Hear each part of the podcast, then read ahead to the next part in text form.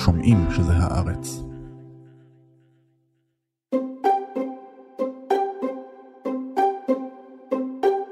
Dr. Gay, at Harvard, does calling for the genocide of Jews violate Harvard's rules of bullying and harassment, yes or no?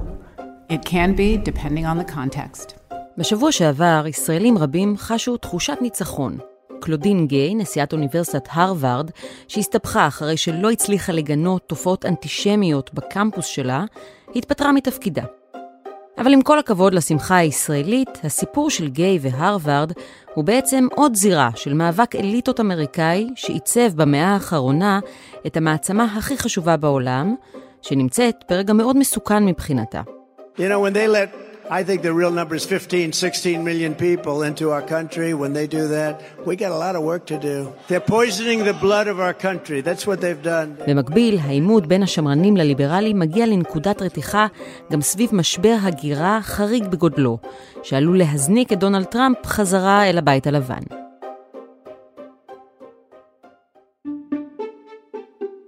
היי, אני חן ליברמן ואתם מאזינים ומאזינות לחוץ לארץ. בפרק הזה ננסה להבין איך עיצבה ליגת הכיסוס את אמריקה. למה לא סביר שבני המהגרים שמטלטלים כרגע את ארצות הברית ילמדו שם אי פעם, וגם מדוע אפילו נערי וול סטריט יודעים היטב ספרות והיסטוריה. שלום לדוקטור אלי קוק, ראש התוכנית ללימודי ארצות הברית באוניברסיטת חיפה. שלום.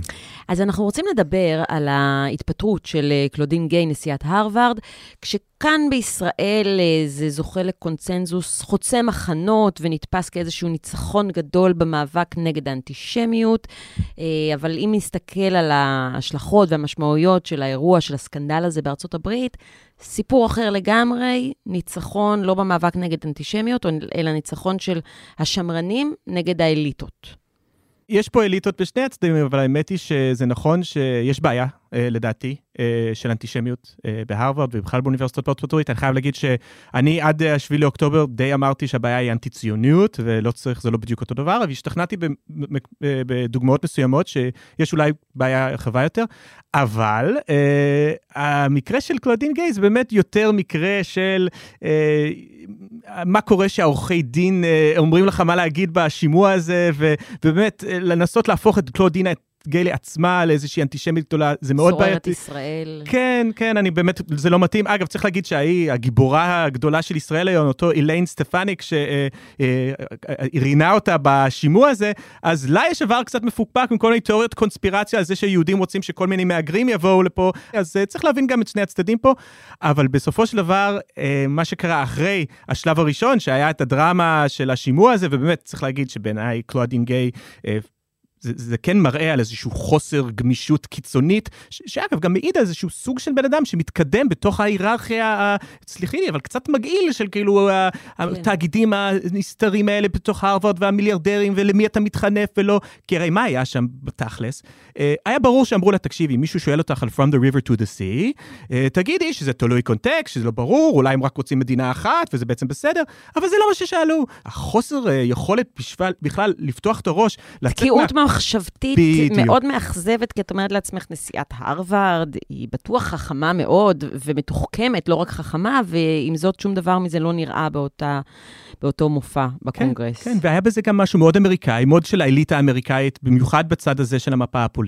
אז בואו נחזור לסיפור הזה, כי, כי זה מחזיר אותנו לכך שיש פה גופים ואינטרסים וקבוצות אינטרסים אחרות כן. שרצו להפיל אותה.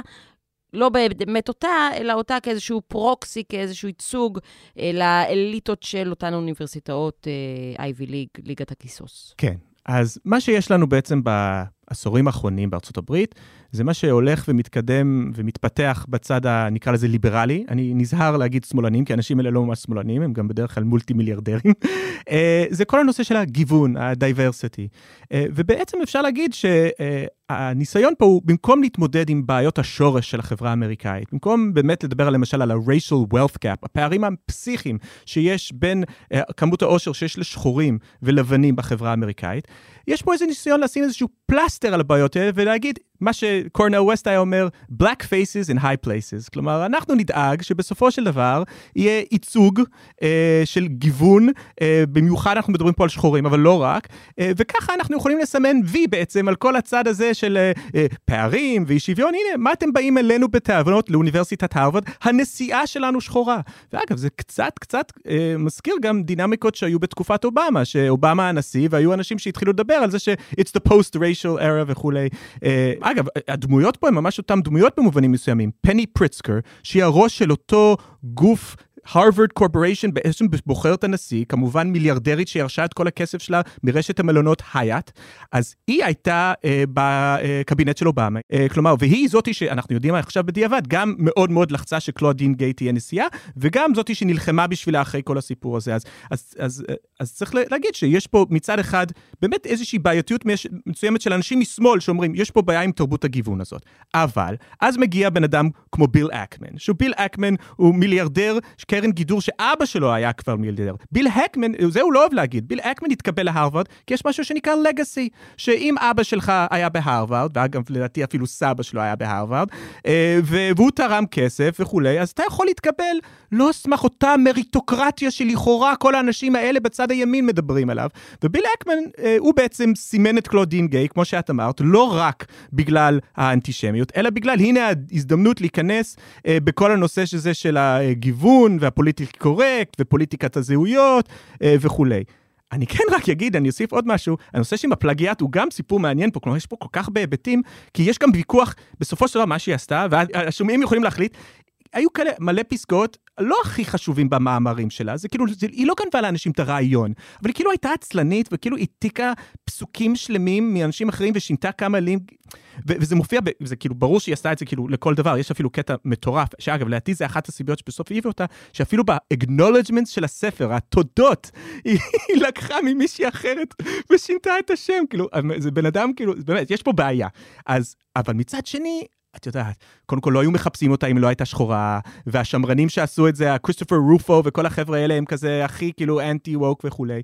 אז יש פה מלא מלא מלא דברים. בסופו של דבר אני חושב שאפילו פני פריצקר עם כל המיליארדים שלה בהייט לא יכלה יותר להצדיק את הדבר הזה, והיא הייתה, נאלצה כמובן שהיו עוד אנשים בקורפוריישן, הם בערך 12 איש, אגב, בדרך כלל לא יודעים כמעט כלום עליהם, אה, ש, שלחצו עליה, ובסופו של דבר התקבל ההחלטה בגלל כל ה... אז אם נסכם, אה, יש הרבה ביקורת על האוניברסיטאות האלה, על ליגת הכיסוס, שעוד מעט נדבר עליהן, כן. ואני שומעת ממך שיש הרבה ביקורת מאוד מוצדקת, אבל הסיפור כאן של קלודין גיי, בגלל שהיא עוררה הרבה אה, ביקורת במופע שלה בקונגרס, והיא שחורה, אז היא ייצגה את הרצון של הרווארד לשים נשיאה שחורה אה, בראש האוניברסיטה הזאת, שזה בעצם הנשיאה השחורה, לא רק האישה הראשונה השחורה, שעומדת בראש האוניברסיטה, אלא הבן אדם השחור הראשון בטח. שעומד בראש האוניברסיטה. Uh, בקיצור, אז היה רצון uh, של אותם שמרנים uh, לצאת נגד תרבות הווק ולהשתמש באירוע שלה, ואז למזלם הם גם מצאו באמת טיעונים חזקים נגדה, דרך אותו פלגיאט. משפט אחרון על קלודין גיי בהקשר הזה, ששמעתי מכמה מקורות.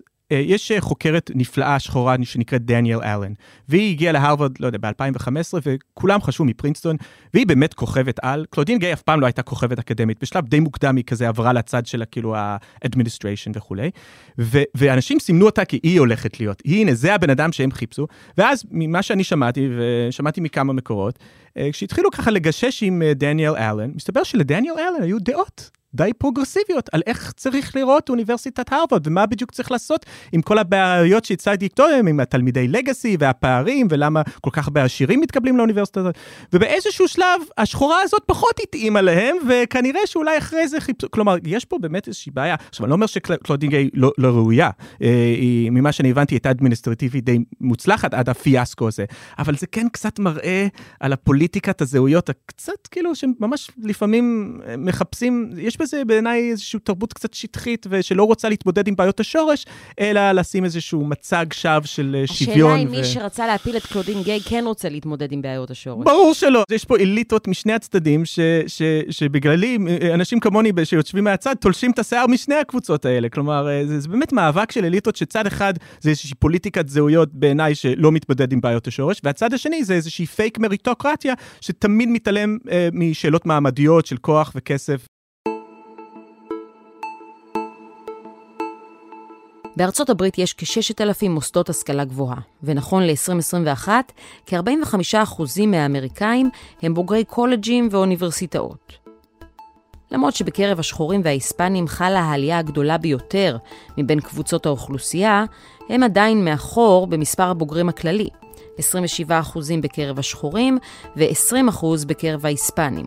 I just got in. I just got into Stanford. I'm not even kidding. לפי מגזין טיימס השכלה גבוהה הבריטי, שעורך השוואות שנתיות, בארצות הברית נמצאות שבע מתוך עשר האוניברסיטאות הטובות בעולם. במקום הראשון ברשימה נמצאת אוקספורד, ומיד אחריה סטנפורד. ארצות הברית משקיעה כ-30 אלף דולר בכל תלמיד קולג', הכי הרבה בעולם מלבד לוקסמבורג וכפול מהממוצע במדינות המערביות העשירות. בשנת 2018 הוציאה ארצות הברית כ-3% מהתמ"ג שלה על מחקר ופיתוח באקדמיה. האיחוד האירופי הקדיש לכך 2% מהתמ"ג וכך גם סין. אולם באותה שנה הפסיק ארגון המדינות המפותחות לכלול את סין במדד הזה, בגלל מה שהארגון הגדיר כאנומליות בנתונים. אתה יודע מה, אז אם ננקה רגע את מאבק האליטות הזה, כן. ונסתכל באמת על אוניברסיטאות אה, כן. ליגת הכיסוס ועל ההיסטוריה שלהן, כן. על התפקיד שלהן בחברה האמריקנית. קודם כל, בוא נמנה רגע את האוניברסיטאות עצמן. Ivy League אה, זה, זה בעצם אה, פרינסטון, בוא נראה אם אני יכול לעשות את כולם. פרינסטון, דארטמות'. בראון, הרווארד, יייל, פן, קולומביה, קורנל, קורנל, נכון? כולן ב East Coast. כולם בחוף המזרחי הצפוני, צריך לומר, שזה כמובן גם המקומות אה, הראשונים שהתיישבו בהם האליטה האמריקאית. אין אייבי ליג בדרום, אבל אה, בסופו של דבר, אין ספק שהרווארד, למשל, ההון התרבותי שיש לה, זה גם זה האוניברסיטה הראשונה בארצות הברית. אה, הוקמה באמת אה, אה, עם אה, הגעתם של הפילגרמס אה, בסיפור של המייפלאואר שכל ילד אמריקאי לומד. אה, וצריך להגיד שבמאות הראשונים, אה, עד אה, אמצע המאה ה-19 אפילו, זה היה מקומות די קטנים, שבסופו של דבר התפקיד העיקרי שלהם היה, אה, בעצם אנשי דת היו לומדים שם תמיד מהאליטה, אבל זה לא היה על איזה תפקיד מאוד מאוד מאוד משמעותי אה, בחברה האמריקאית, אלא מסיבות דתיות, וברור שכבר אז היה איזשהו תפקיד של אה, מה שנקרא לבנות את המעמד השולט והבורגני, כלומר, ברור שזה רק היה של אליטות, אבל זה לא היה איזה משהו שבאמת, אה, וגם צריך להגיד שאנשים שהיו אולי מבקרים מאוניברסיטות אחרות בעולם, היו מסתכלים על הברית, זה לא היה המעוז של ההשכלה הגבוהה וכולי, עד בעצם... לא היו, כלומר, לא היו אנשים באוניברסיטאות שאינם אליטות. בדיוק. היה ברור שזה... זה, אגב, אה, אז זהו, אז, ואז מה שקורה, לאט לאט אבל, זה שהרווארד וייל ומקומות האלה מתחילים להיות מקום שזה לא רק עניין של אה, אנשי דת, אלא באמת, אם אתה רוצה להתקדם בפוליטיקה האמריקאית, אם אתה רוצה להגיע, אה, להיות אה, אה, עורך דין מצליח, אני די מדבר במאה ה-19, אז הרבה פעמים אתה תלך להרווארד וייל, ולא רק אם אתה אליטה מהחוף המזרחי. למשל, הרווארד ומקומות כאלה וייל ואחרים, במיוחד ייל, אגב, בהקשר הזה, הפך להיות גם מקום שבו בעלי העבדים היו שולחים. את הילדים שלהם לפני מלחמת האזרחים, כי זה היה כאילו מקום שבו ככה אתה יכול בעצם אה, אה, אה, לבנות את המעמד השלט הכלל-אמריקאי. אה, כמובן שאחרי מלחמת האזרחים, אז הדינמיקה הזאת אה, קצת השתנתה, ואז אפשר להגיד שכבר בסוף המאה ה-19, תחילת המאה ה-20, עדיין אוניברסיטה של אליטות, אבל עכשיו אה, מקומות ההרווארד הופכים להיות מקומות שהם יותר מתעניינים במדע המדינה, ויותר מתאמנים בכלל במדעי החברה, אה, בפסיכולוגיה. יש להם תקופה בתחילת המאה ה-20 שהנשיאים של הרווארד הם גזענים באמת. ממש ממש ממש קיצוני, מה שנקרא תקופת האוגניקה, אה, שהם דוחפים לכל מיני אה, אה, תיאוריות גזע ונגד הגירה, וגם צריך אולי לטפל באנשים שיש להם איזה כל מיני פגמים גנטיים וכולי. אה, ואז בעצם בשנות ה-20 יש סיפורים ידועים על זה שמתחיל איזשהו תהליך של אה, מכניסים כזה מבחנים, לראות מי מתקבל, ובאמת לאט לאט מתחיל להיות קצת יותר אה, אה, אנשים שהם לא רק ווספים, ועד אז זה היה ממש, מי שלא מכיר, ווספים, white Anglo-Saxon Protestant. ואז יש רגעים, נגיד, סיפורים מאוד חשובים להיסטוריה של יהודים, שבו זה השלב שאומרים, רגע, רגע, אה, אם אנחנו נעשה את זה עכשיו על סמך כל מיני מבחנים, אז יכול להיות שיותר מדי יהודים יתקבלו. אז מי ששמע פעם על המכסות אה, שהיו אה, בהרווארד, אכן היו מכסות נגד יהודים בהרווארד בשנות ה-20 ושנות ה-30, אה, ובאמת, אפילו מישהו כמו מילטון פרידמן, שהיה צריך ללמוד ברטקרס, היה תמיד מאוד ממורמר מהאליטה הזאת של מקומות כמו הרווארד, כי הוא לא התקבל לשם, ו- וצריך להגיד הרבה דברים על מילטון פרידמן, הוא כנראה בחור די חכם, אה, כנראה בצדק חשב שאולי זה גם בגלל שהוא יהודי. אבל אז, היטלר, מלחמת העולם השנייה, כל הנושא הזה, פחות או יותר אפשר להגיד שאחרי מלחמת העולם השנייה קורים שני דברים. אחד, היהודים נכנסים יותר למיינסטרים האמריקאי, ודבר שני, הרווארד הופך להיות יותר ויותר אוניברסיטה עדיין של אליטות, אבל עכשיו זה כבר גם של מעמד בינוני גבוה, ועכשיו זה גם בכלל התרבות הזאת שכדי להתקדם בחברה האמריקאית, אתה צריך ללכת לקולג'. צריך להבין שהדבר הזה הוא מאוד מאוד חדש, הרעיון הזה שאפילו אנשים מרקע מעמד בינוני נמוך, או אפילו מעמד הפולים, חייבים ללמוד בקולג'. כלומר, זה נושא מאוד מאוד חדש. זה קשור גם להשקעות מאוד גדולות, שגם בכלל זה סיפור אמריקאי רחב יותר, על המלחמה הקרה, וחייבים לנצח את הרוסים, וענייני מדע וכולי. אז אה, אין ספק שהרווארד הופך להיות גם, אחרי מלחמת העולם השנייה, באמת, ושוב, אני כל הזמן אומר הרווארד, כי נולדתי שם, אפשר לספר את הסיפור הזה כמעט על כל אה, אה, אה, אוניברסיטות אה, ליגת הכיסאות. עכשיו הם הופכים להיות אה, גם מוקד, באמת, גם לתקציבים מאוד גדולים. צריך להגיד שהאליטות, יש תרבות בארצות הברית, שהאליטות שלמדו באוניברסיטות האלה, אחרי זה תורמים לאוניברסיטות האלה. אז האוניברסיטות האלה שותבות על באמת סכום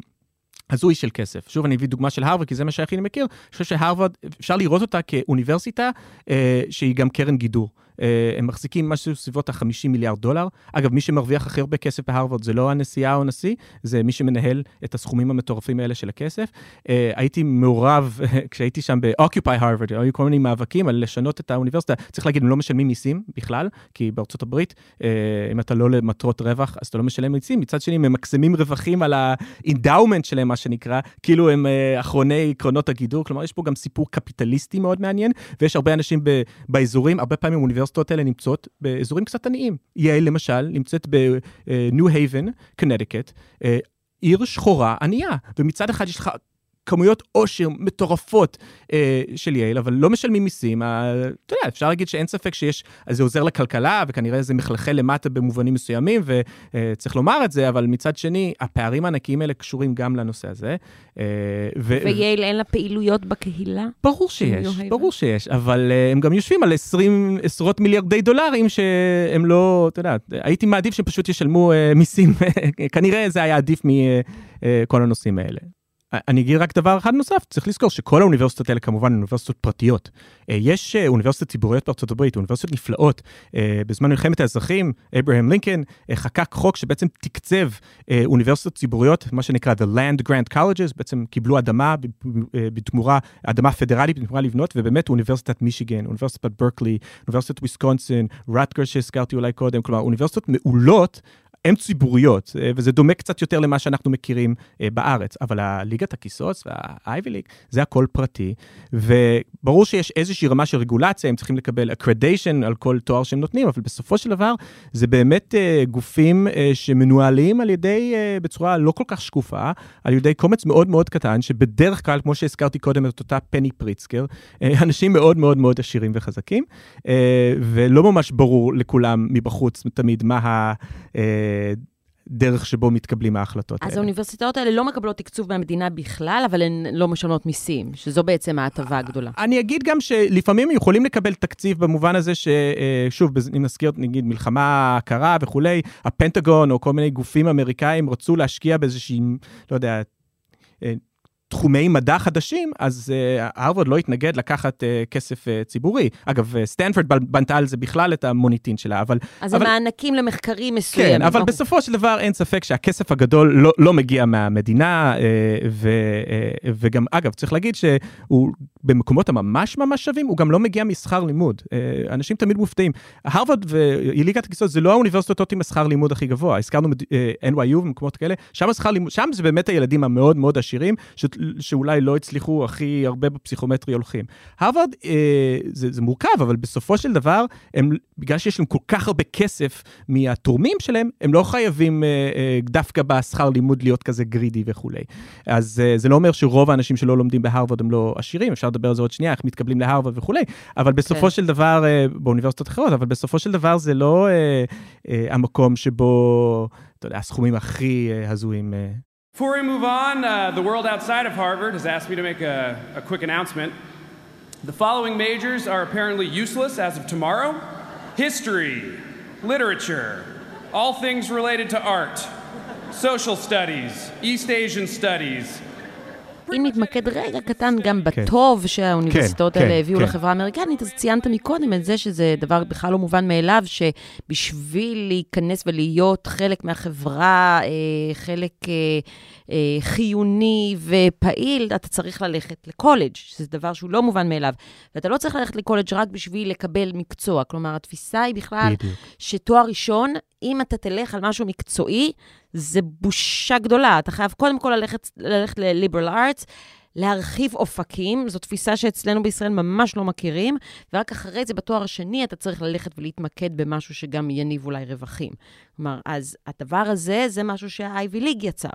לגמרי. בכלל, ה-liberal arts college, התרבות הזאת, כמו שתיארת, ו- ורואים את זה בכל האוניברסיטאות האלה, זה, זה באמת דבר די מדהים. כלומר, שכנעו ילדים שהם מאוד מאוד רוצים להגיע לוול סטריט, אבל שלא, הם יכולים ללמוד היסטוריה, והם יכולים uh, ללמוד פילוסופיה בתואר הראשון, ובאמת, אני חייב להגיד, בתור מישהו שמלמד את הילדים האלה ולימד אותם, זה, זה, הם באמת נכנסים לזה, וזו תקופה שהם באמת מתנתקים מהעולם החיצון, ובאמת הרבה פעמים, לא כולם, אבל הרבה מהם באמת נכנסים לספרות ולומדים דברים, וזה זה יפה. וזה לא דבר ברור מאליו, ובאמת צריך להגיד שגם הרבה פעמים זה מרצים מעולים, ו, ויש שם אה, שיעורים שאני חושב שהערך המוסף ההומני שלהם הוא מאוד מאוד גבוה. אני כן גם אגיד שהשנה שאני הגעתי להרווארד, 50% מהחוג לאנגלית הלך לוול סטריט. כלומר, אחת הסיבות שאפשר את הדבר הזה, שבגלל שהתקבלת להרווארד, המיתוג של הרווארד הוא כל כך חזק, שאתה יכול להרשות לעצמך לעשות תואר ראשון בהיסטוריה ובאנגלית, ועדיין גולדמן סאקס ירצה אותך אחרי זה, כי אתה סומנת בהרווארד, ולכן יש פה גם איזושהי אה, פריבילגיה מסוימת, אבל התרבות, בשנים שאתה שם, צריך להגיד לטובה שכן, יש שם עדיין ערך אה, ל, ללימודים אה, של למשל מדעי הרוח. מישהו שעכשיו אה, מתקשה אה, למצוא תלמידים באוניברסיטת ישראל במדעי הרוח, וכי מה, מה זה ייתן לי, איך זה ישפר את המרכאות הון אנושי שלי, ואיך אני... זה, אז באמת במקומות כאלה זה באמת קצת פחות בעיה, וזה באמת מאוד יפה. וצריך להגיד שם, באמת, בדרך כלל המרצים מעולים שם. אה, הם מצליחים להביא, אה, לי היה אה, חוויה מדהימה שהייתי בשנים שהייתי בה, אי אפשר, גם כמובן הספרייה שקונה כל ספר בה, שאי פעם הודפס, ו- וכל הדברים האלה, זה ברור שזה תענוג למי ששם. If you're in the middle, and I grew up middle class, is expensive. So the financial cost can be a deterrent, absolutely. The more serious cost, though, for me was psychological. The culture at Harvard is tough, and it's an extremely competitive environment. Like, it was a shock to me how competitive it was and how high a level you had to compete at. ובכל זאת, מהם ה- מהם הדברים מה- ש- שאוניברסיטה כמו הרווארד ושאר אוניברסיטת ליגת הכיסוס, אה, מהם הפערים שאותן אוניברסיטאות מצליחות להנציח כן. בחברה האמריקנית? הרבה. הזכרנו את זה קודם, שצריך להגיד, כן מתקבלים לאוניברסיטת הרווארד ולליגת הכיסוס אנשים שבאים מרקע סוציו-אקונומי נמוך. זה קורה, וזה... אבל... אבל זאת אומרת, זה היה יוצא דופן. אבל זה יוצא דופן. אה, אה, בסופו של דבר, הדרך להתקבל לאוניברסיטות כאלה, וזה כל הזמן משתנה אגב, אה, אה, כלומר, עכשיו בדיוק היה אה, ויכוח האם להשאיר את המבחנים הפסיכומטריים, או בעצם לא, לא צריך אותם. והיה עכשיו החלטה של בית משפט העליון שאמר שכבר אי אפשר אפליה מתקנת, אז עכשיו השאלה היא איך בעצם ה... אוניברסיטאות יצליחו לעקוף את המגבלות שהבית המשפט השמרני, בית המשפט העליון השמרני הציב, הציב להם. אבל בסופו של דבר אני חושב שמה שהכי חשוב זה להבין זה התרבות של המכתבים. יש כזה את ה-statement letter, שככה אתה מתקבל, ואם אתה מגיע מ-prep school, והרבה מאוד עדיין אנשים שלומדים ב-Ivy League הזה מגיעים מבתי תיכון פרטיים, אז פשוט מכינים אותם לתרבות הזאת. בכוונה הם עושים הרבה extra-curricular activities, מה שנקרא. כן. הברית, אגב, צריך להגיד, הם, הם לא רק רוצים אה, אה, שיהיה לך ציונים נורא נורא נורא גבוהים. אגב, זה יש ביקורת לאסייתים על זה. האסייתים בעצם אומרים, אנחנו היהודים אה, של פעם, שמציגים, עכשיו, הם מוצאים כל מיני אה, דברים אחרים, כי הם לא רוצים בעצם לתת אה, כל מי שקיבל 800 בפסיכומטרי, כי אז זה אנחנו, כל מיני ויכוחים כאלה. אבל באמת, יש כזה תרבות של, אה, זה לא רק מה שקורה אה, בתוך הכיתה, אתה צריך, צריך להראות... להתנדב. להתנדב, אתה צריך להראות uh, הנהגה, ובסופו של דבר, מה זה... וילד זה... עני, שצריך בדיוק. לעבוד למחייתו, בדיוק. כדי אולי גם לתמוך בהורים שלו, לא יכול עכשיו גם להתנדב, אז הוא בכלל לא יחשוב אפילו על לנסות להגיע לאוניברסיטה כמו הרווארד. בדיוק. אני חושב שבסופו של דבר, המחסום הראשון זה קודם כל ב-sense of entitlement, כלומר, מי בכלל מעז לגשת למקומות האלה ובכלל לנסות להתקבל. Uh, והדבר השני שקורה הרבה פעמים, וזה חוזר לנקודה שדיברנו עליו קודם, זה גם כאשר מתקבלים מיעוטים אתניים, הרבה פעמים זה מיעוטים אתניים שבעצם מגיעים ממעמד סוציו-אקונומי מאוד מאוד גבוה. אני אספר למשל סיפור אחד שהייתי בדוקטורט, היה כזה מגזין של מדעי הרוח, שיצא כזה diversity at Harvard, ועל ה... אה, ככה... קאבר, uh, היו שני תלמידים שלמדו איתי, uh, בחור שחור, ששני ההורים שלו היו פרופסורים בהרווארד, ובחורה uh, מקסיקנית שהייתה אני חושב שהיא מיליארדרית, כאילו, באמת, היא באה ממשפחה אולי העשירית הכי עשירה במקסיקו סיטי, משהו כזה. כאילו, זה diversity at Harvard. אז עכשיו, שזה באמת, כאילו, אם אתה מסתכל על זה רק דרך המשקפיים של, אה, של, נקרא לזה גזע או אתניות, אז זה diversity, אבל זה יוצר בעייתיות הרבה פעמים, ואני יכול להגיד שכמות הפעמים שנכנסתי לכיתה אה, ופגשתי באמת אנשים מרקע סוציו-אקונומי, כאילו, של working class, זה מאוד מאוד נדיר בהרווארד לראות אנשים כאלה.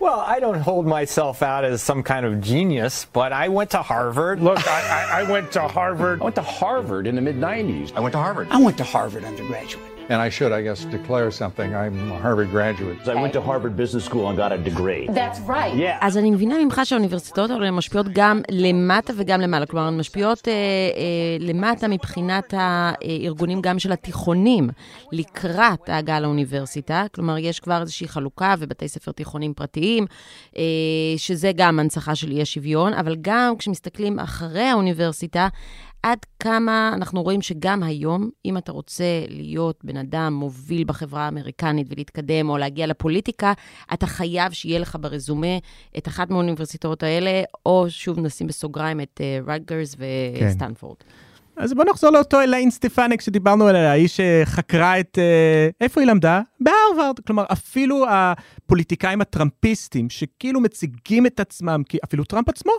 למד בפן. כלומר, אפילו אנשים שהם הכי, כאילו, אנחנו באים מהצד הפופוליסטי.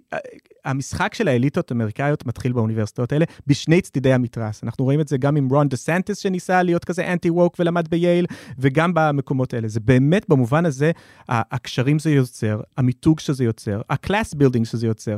יש בדיחה שיש את המשחק פוטבול בין יייל והרווארד, זה כאילו, זה כל הבורגנות האליטה, ה ruling class בארצות הברית נפגש ככה למשחק פוטבול.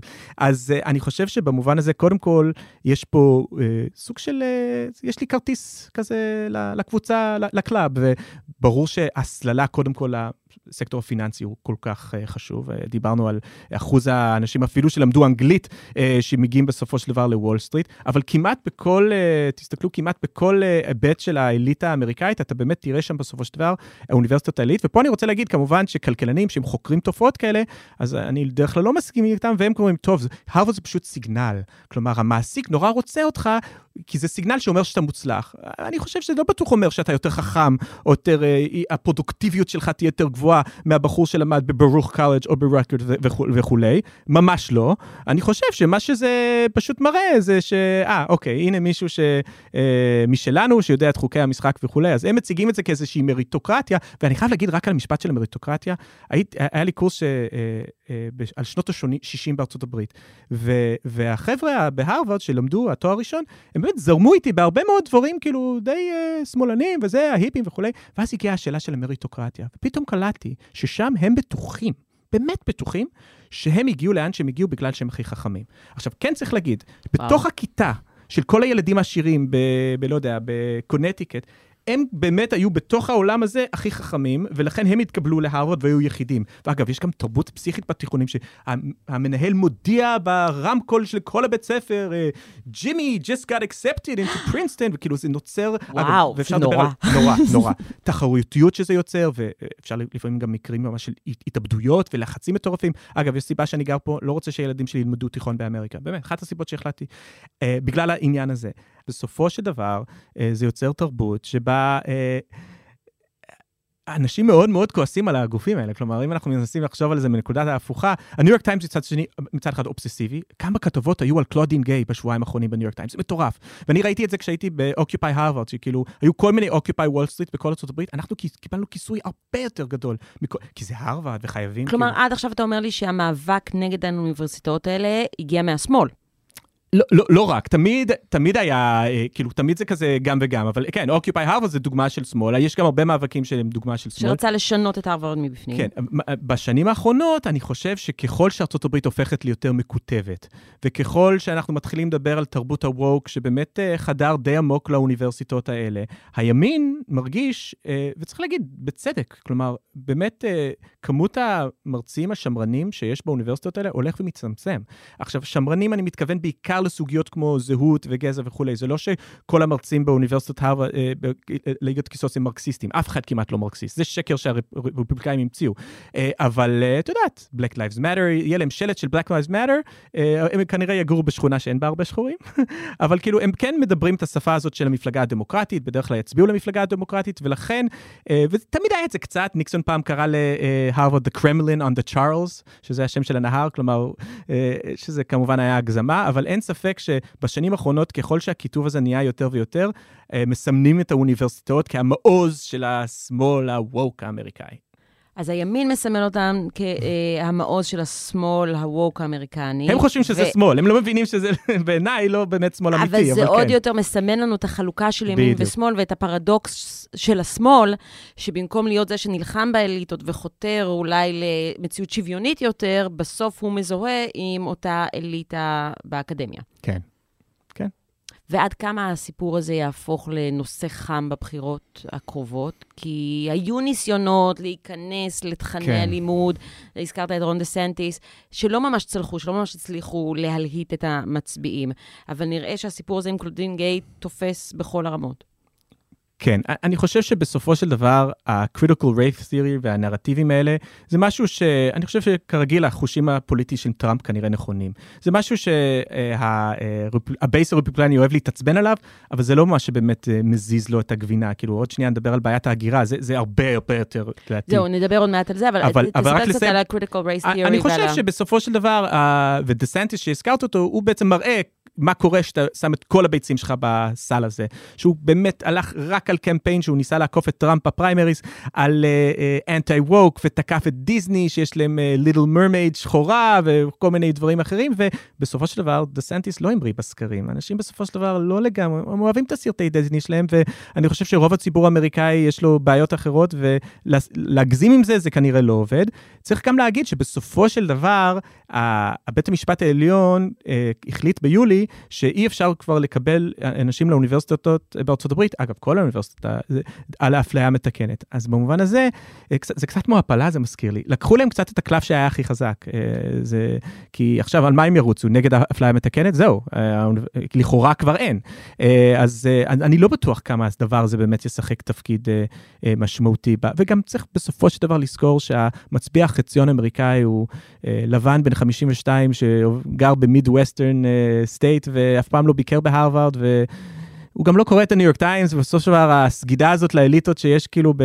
לפעמים בתקשורת, זה לא תמיד נוגע אליו, וזה לא דבר שבאמת בוער בו לשמוע על עוד, עוד מאמר על קלודין גיי. ארה"ב מתמודדת עם משבר הגירה יוצא דופן. מספר המהגרים הלא חוקיים שנתפסו במהלך כהונת ביידן הוא הגבוה ביותר מאז החלו הרישומים, כשבין פברואר 2021 לספטמבר 2023 נעצרו כשישה מיליון שוהים בלתי חוקיים. בנוסף, כ-800 אלף בני אדם הגישו בקשות למקלט ב-2023, קפיצה של 63% מהשנה הקודמת. Está tremenda ya la situación para trabajar. todo eso, el maltrato de, con los niños. גם האופי של מבקשי המקלט משתנה. בשנות ה-90 וה-2000 הגיעו בעיקר גברים יחידים, ועכשיו מגיעות משפחות שלמות, שלהם צרכים אחרים, כמו השכלה ומזון לילדים, שנוטים לדרוש יותר משאבים מהמערכת. הקונגרס האמריקאי לא מצליח, או לא מנסה, ליצור חקיקה מתאימה למצב החדש, והחוקים הרלוונטיים, שנכתבו לפני שלושה עשורים, לא מתאימים למציאות, מה שמקשה מאוד על הממשל להתמודד עם האתגר הזה. Para nosotros ya estar aquí en Nueva York ya es ganar. For us, just being here in New York, we've won. The two mothers met on their journey, fleeing Venezuela. חלק גדול מהמהגרים שמגיעים כעת בורחים מהמשברים הקשים בוונצואלה. כמעט מחצית מעשרות אלפי מבקשי המקלט בניו יורק, למשל, הגיעו מהמדינה הלטינית. בשנה שעברה, ממשל ביידן העניק מעמד מוגן לכחצי מיליון מבקשי מקלט ונצואליאנים, מה שמאפשר להם לחיות ולעבוד בארצות הברית. Some illegal border crossers are being given court dates in 2031. What are they supposed to do here for seven years? מערכת המשפט, שאמורה לטפל במבקשי המקלט, סובלת מעומס וממחסור בכוח אדם ותקציבים. כשני מיליון תיקי הגירה ממתינים לטיפול, וזמן ההמתנה הממוצע הוא שלוש שנים. ועבור מבקשי מקלט שמגישים בקשה לאזרחות, זמן ההמתנה הוא כעשור. נכון להיום בארצות הברית יש כ-1.3 מיליון שוהים בלתי חוקיים שקיבלו צו גירוש ונשארו במדינה באופן לא חוקי. אוקיי, אז בואו נעבור באמת למה שכן יהיה נושא חם, זה בטוח בבחירות כן. הקרובות, וזה משבר ההגירה שביידן עכשיו צריך להתמודד איתו. כן, אה, אני מודה שבתור היסטוריון של קפיטליזם, אני צריך לדעת קצת יותר מה השינויים העולמיים שמביאים לזה שבאמת אנחנו רואים אה, כמויות חסרות תקדים בעשורים האחרונים של אנשים שמנסים להיכנס לארה"ב, במיוחד אגב אה, ממדינות אה, אה, מרכז ודרום אמריקה, ונוצואלה זה שם שעולה, ששם אולי אפשר להבין, זה קשור גם למשבר הנפט ובכלל למשברים המדיניים שעברו שם, חלקם קשורים גם למדיניות אימפריאליסטית אמריקאית, מזה שונים, צריך לחשוב גם על זה קצת בומרנג שקורה פה, אבל אני רוצה להגיד בהקשר הזה שטראמפ רץ ב-2016 על build the wall וכל זה, היו הרבה אנשים שהראו את הגרפים של כמות ה... ואמרו, אתה קצת כאילו מדבר על משהו שהוא לא, לא אמיתי. כלומר, השיא הגדול של הכניסה של נגיד מקסיקנים לא חוקיים לארה"ב היה בשנות ה-90, שכל מיני חקלאים מקסיקנים כבר לא יכלו להתחרות עם השוק החופשי, עם החיטה, ופשוט איבדו את העבודה שלהם ונאלצו uh, לעבור לתוך ארה"ב. אז בשלב הזה, טראמפ כמו טראמפ, אמר, אני יכול ליצור את המשבר הזה, למרות שהוא לא בהכרח קיים. עכשיו המשבר הזה קיים. עכשיו אנחנו מסתכלים כל חודש ורואים אה, עשרות אלפי אנשים שנכנסים אה, לתוך הברית, וצריך להגיד שהחוקי הגירה הברית לא השתנו מאז שנות ה-90, לא הצליחו להעביר. חשבו שאולי איזה שלב שאפשר יהיה לשנות משהו, וזה הם לא הצליחו. הדבר השני שקרה, וזה מה שבאמת משפיע על ביידן, זה שרפובליקאים, היה להם איזה רעיון שהוא בעיניי די מבריק, אני חייב לתת להם קרדיט. אה, מושל אה, אה, טקסס אה, אבט וגם דה סנטיס, שהם הולכים להעלות אה, מהגרים על אוטובוסים ולהעביר אותם אה, לערים כמו ניו יורק וכולי, שהמחשבה פה זה, אה, אתם הצפונבונים, אה, וזה קצת מזכיר לדעתי את הדינמיקה נגיד של מסתננים בתל אביב, שאת יודעת, אנשים בצפון תל אביב מצקצקים בלשון על הגזענים בדרום תל אביב, אבל הם לא ממש חווים מה קורה שפתאום אה, אה, אלפי אנשים נכנסים לשכונה שלך וכולי. אגב, צריך להגיד, עכשיו, כרגע, מה שקורה זה שמאות אלפים, ממש ככה, אה, של אה, אה, מהגרים הגיעו אה, לערים בצפון, לא כולם הגיעו באוטובוסים, אבל התפתח איזשהי אה, תהליך שבו אה, הם ראו את זה כאופציה. אני רק אגיד דבר אחרון גם, שמה שקורה עכשיו בארצות הברית, זה שבדרך כלל עוצרים את האנשים האלה בגבול, אה, אבל משחררים אותם אחרי זמן קצר, ואז יש להם איזושהי שנה ש... לא ממש ברור מה, מה הולך להיות איתם, ולפעמים הם, אה, ובמקומות כמו ניו יורק יש גם חוקים שאתה חייב לתת למישהו מכסה, אה, אה, right to shelter קוראים לזה, שזה מאוד יפה. אז, אז מה שקורה עכשיו זה יש גם ממש משבר בערים האמריקאיות הצפוניות, שפשוט המשאבים שלהם, כאילו, הם, הם, הם קורסים, המערכת הרווחה קורסת. אגב, גם אם יש ילדים שם, הם צריכים להיכנס למערכת הבית ספר. והרפובליקאים רוכבים על הגל הזה בקטע באמת, כאילו, תקשיבו לנאומים של טראמפ בשבועות האחרונים, כל כך הרבה מזה זה הנושא של ההגירה. כמובן שהוא גם מדבר על זה בשפה ממש מטריטה ומזעזעת. וגזענית. ו- וגזענית, והם מרעילים את הדם של המדינה שלנו, זה ממש כאילו מסרים של היטלר אפילו, זה ממש מפחיד, אבל הוא יודע. שהקלף הזה אה, הוא קלף מנצח, ואני חייב להגיד שאנחנו רואים את זה גם במקומות אחרים. אה, הימין עולה באירופה גם, בהולנד, מקומות, הרבה פעמים זה סביב הנושא של, זה, של, של הגירה, אה, וזה נושא מאוד מורכב, וג'ו ביידן בבעיה. עכשיו בדיוק מנסים לפתור את הבעיה הזאת, שנותנים למהגרים שהגיעו לניו יורק אישורי עבודה, כי המחשבה היא, אוקיי, הם יוכלו לפחות לעבוד, ואז הם לא יהיו נטל. אבל יש עדיין שאלה יותר גדולה, מה, מה אתה עושה בעצם אה, עם כל האנשים האלה? מה המדיניות שלך בגבול? אה, כמובן שטראמפ אה, הולך, מבטיח דיפורטיישן, אה, אה, גל של דיפורטיישן, צריך להגיד, אובמה היה נשיא שגם גירש אה, לא מעט אה, אה, מהגרים. אבל הנושא הזה של ההגירה, זה גם נוגע בדיוק בכל הנקודות הכי רגישות של הדמוקרטים, כי מצד אחד הם אה, לא רוצים לצאת גזענים, והם לא רוצים לצאת אה, אה, נגד מהגרים, ומצד שני, יש חלק מהאלקטורט שלהם, או שהוא מודאג משוק העבודה, שהוא יוצף מעובדים ז, אה, אה, זרים במרכאות ולא חוקיים, שיהיו מוכנים לעבוד פחות. אגב, בדיוק כשהשכר הריאלי עולה בשביל אנשים חלשים בארצות הברית, או שהם פשוט, אה, אתה יודע, רואים את זה בבתי ספר שלהם, הרבה פעמים מודאגים מהתקציבים שעכשיו הולכים ל... כלומר, יש פה כל מיני נרטיבים שמשתרבבים בתוך זה, ואני חייב להגיד, ביידן מתקשה לחשוב פה על פתרון, ולמרות שההצלחה... והוא אפילו מתפתה ליישם מדיניות של טראמפ כדי לפתור את הבעיה הזאת. אין לי ספק שג'ו ביידן אה, לא אומר לעצמו, אני לא יכול לוותר על הקדנציה השנייה שלי בגלל המשבר אה, כלכלי בוונצואלה. כאילו, אני לא מוכן שזה יהיה בסופו של דבר מה שיגמור אותי.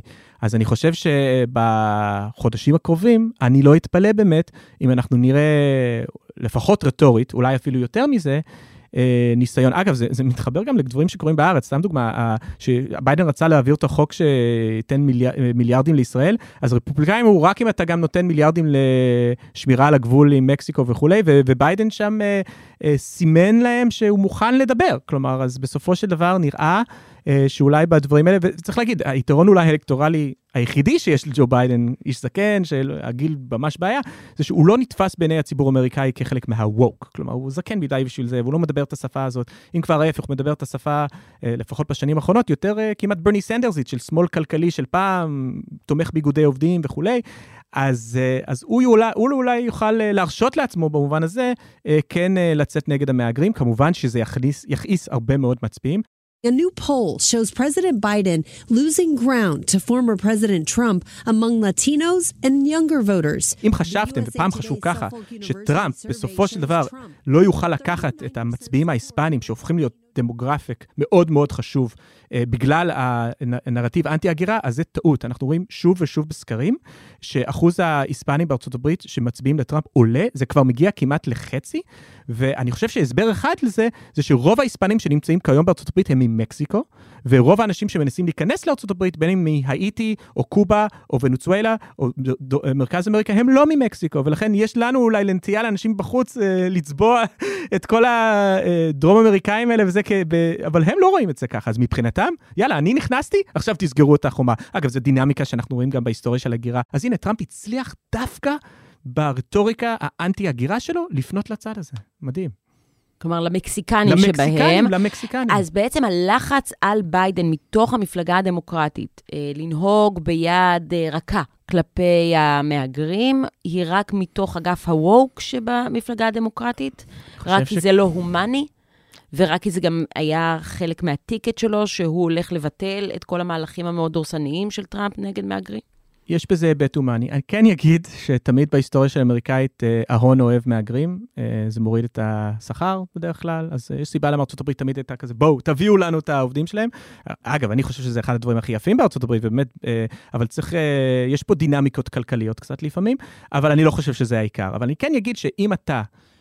לבן שגר בפרברים. הדבר היחידי שיקרה אם עכשיו הגיעו עוד 100 אלף מהגרים, זה שיכול להיות שהקפה שלך יעלה קצת פחות כסף, כי עכשיו מי שמכין לך את הקפה במטבח של הזה, הוא עובד אה, אה, לא חוקי, שאפשר היה לשלם לו פחות. כלומר, אתה לא משלם כל כך את המחיר אה, של הרווחה, של... זה קשור גם לסגרגציה. אבל אם אתה גר אה, בעיר ולא בפרבר, אז אתה יכול להתקל במשבר על המקלטים כן. שם, ועל המערכת, אה, מערכת החינוך הציבורית. כלומר, אתה כן יכול להיות הרבה יותר מושפע מזה. כן, אבל שוב, אם אתה אליטה הלבנה שגרה בניו יורק, אני מניח אה, שהילדים מוונצואלה, שלא יודעים מילה באנגלית, בסוף לא הולכים לבית ספר הציבורי בפארק סלופ בברוקלין. אה, אולי הם כן, אבל יש לי הרגשה שלא. כלומר, אז יש פה גם איזושהי דינמיקה ועניין מרחבי פשוט של שכונות ולאן הם מגיעים וכולי. אז בסופו של דבר, אבל... אה, צריך גם להגיד דבר אחרון, והוא נכון, אה, הגירה זה מה שהפך את ארה"ב למעצמה כלכלית. כלומר, בסופו של דבר, באמת היכולת המדהימה הזאת של אמריקאים לקבל את האחר, ואני יודע שהרבה פעמים אנחנו שומעים על אמריקאים וצוחקים עליהם, ואני בעצמי יורד על אמריקאים וכולי, יש משהו בלהיות עם מבטא בארצות הברית, שמקבל אותך, במק... כמו שלדעתי במקומות באירופה לא. כלומר, אה, במיוחד במקומות כמו ניו יורק, באמת זה עיר של מהגרים, ו... וזה שאתה אה, לא מדבר שפת אם אנגלית וכולי, זה, זה, לא, זה, זה לא יפיל אותך בצורה, ובאמת זה אחד הדברים הכי יפים, ובאמת אני חושב שזה אחד הדברים שהפך את ארצות הברית למעצמה כלכלית, ואנחנו רואים כל מיני... זהו, מקום... אבל כמו שאתה אומר, זה הפך אותה למעצמה כלכלית בגלל שזה מאוד נוח לכלכלה, גם, שיש הגירה, כן. וגם ניו יורק, שהיא עיר אה, קוסמופוליטית, בסוף לכל מהגר, לכל קבוצת מהגרים, יש את הענף עבודה ש... שאליו היא שייכת, והחלוקה למעמדות היא מאוד מאוד ברורה. כן, אני למרות לא שאני יודעת כן- כמה אני מרגישה שם הכלה ורב גוניות. ניסיתי, ניסיתי כן, לבוא עם לא- משהו, לא הלך לי. אני, אז הנה, אני אעשה עוד ניסיון אחד. אה, לאה בוסטן כתבה ספר מאוד יפה, אה, חוקרת אה, אה, כלכלנית אמריקאית, אה, שמראה שהמהגרים לאמריקה עד היום, באופן מפתיע, המוביליות החברתית שלהם, אה, אה, בתקופה שהמוביליות החברתית בארצות הברית היא לא גבוהה, היא עדיין, הרבה מהם כן מצליחים, אה, בדור, לא הדור ראשון, אבל בדור השני, הרבה מהם כן מצליחים אה, אה, להתקדם. אני סקרן לראות אם הדינמיקה הזאת תמשיך בארצות הברית, עם הפערים הכל כך גדולים, אבל בסופו של. דבר, הם כן לפעמים מצליחים, אחרי דור או שניים, כן... אה, אגב, זה אחת הסיבות למה הלבנים כועסים. יש פה politics of resentment, מה שנקרא, שכמובן טראמפ יודע הכי טוב, שכן, יש איזו הרגשה בקרב מעמד הפועלים הלבן, הטראמפיסטי, או אלה שגרים באזורים הכפריים, אה, שעוקפים אותם בסיבוב פה ו- וכולי, והנה, ההיספנים עכשיו כבר לא מנקים להם את ה- את הדירה, אלא עכשיו פתאום רואים אותם בעמדות אה, שהם הרופא שאתה הולך אליהם, ואני חושב שזה יוצר אצלם אה, הרבה אה, אה, בעיות. ובסופו של דבר, יש פה גם עניין של אה, כמה אתה מכיר את האנשים האלה מקרוב. אה, אחת הסיבות שאנשים בתוך ערים בעד ההגירה, זה בגלל שהם מכירים את המהגרים האלה ורואים אותם כל יום בסאבווי, ורואים שהם לא אה, מפלצות אדם, וכמו שאז טראמפ אמר, שהם אנסים, כולם אנסים ורוצחים כן. וכולי. ולעומת זאת, שאתה ברול טקסס, אה, אגב, גם שם יש, אה, אה, אה, אבל אה, הרבה פחות, ואז הדמוניזציה של האנשים האלה היא הרבה יותר קלה. טוב, אז נסכם, אה, דוקטור אלי קוק מאוניברסיטת חיפה, שאנחנו נראה באמת הכלה של הגירה ושינוי בארצות הברית, כשאותה ילדה מוונצואלה, שעכשיו הסתננה לארצות הברית, תהיה נשיאת הרווארד. אז נדע שהצלחנו. לגמרי, לגמרי. תודה רבה. בבקשה. עד כאן הפרק הזה של חוץ לארץ. אתם יכולים למצוא אותנו באתר ובאפליקציה של הארץ, ובכל מקום שבו אתם מאזינים לפודקאסטים. אם זה באפל או בספוטיפיי, אתם גם מוזמנים לדרג אותנו. זה עוזר לנו להגיע לעוד אנשים. תודה רבה לאסף פרידמן, אמיר פקטור, אברי רוזנצבי ורועי סמיוני. אני חן ליברמן, ואנחנו נשתמע בשבוע הבא.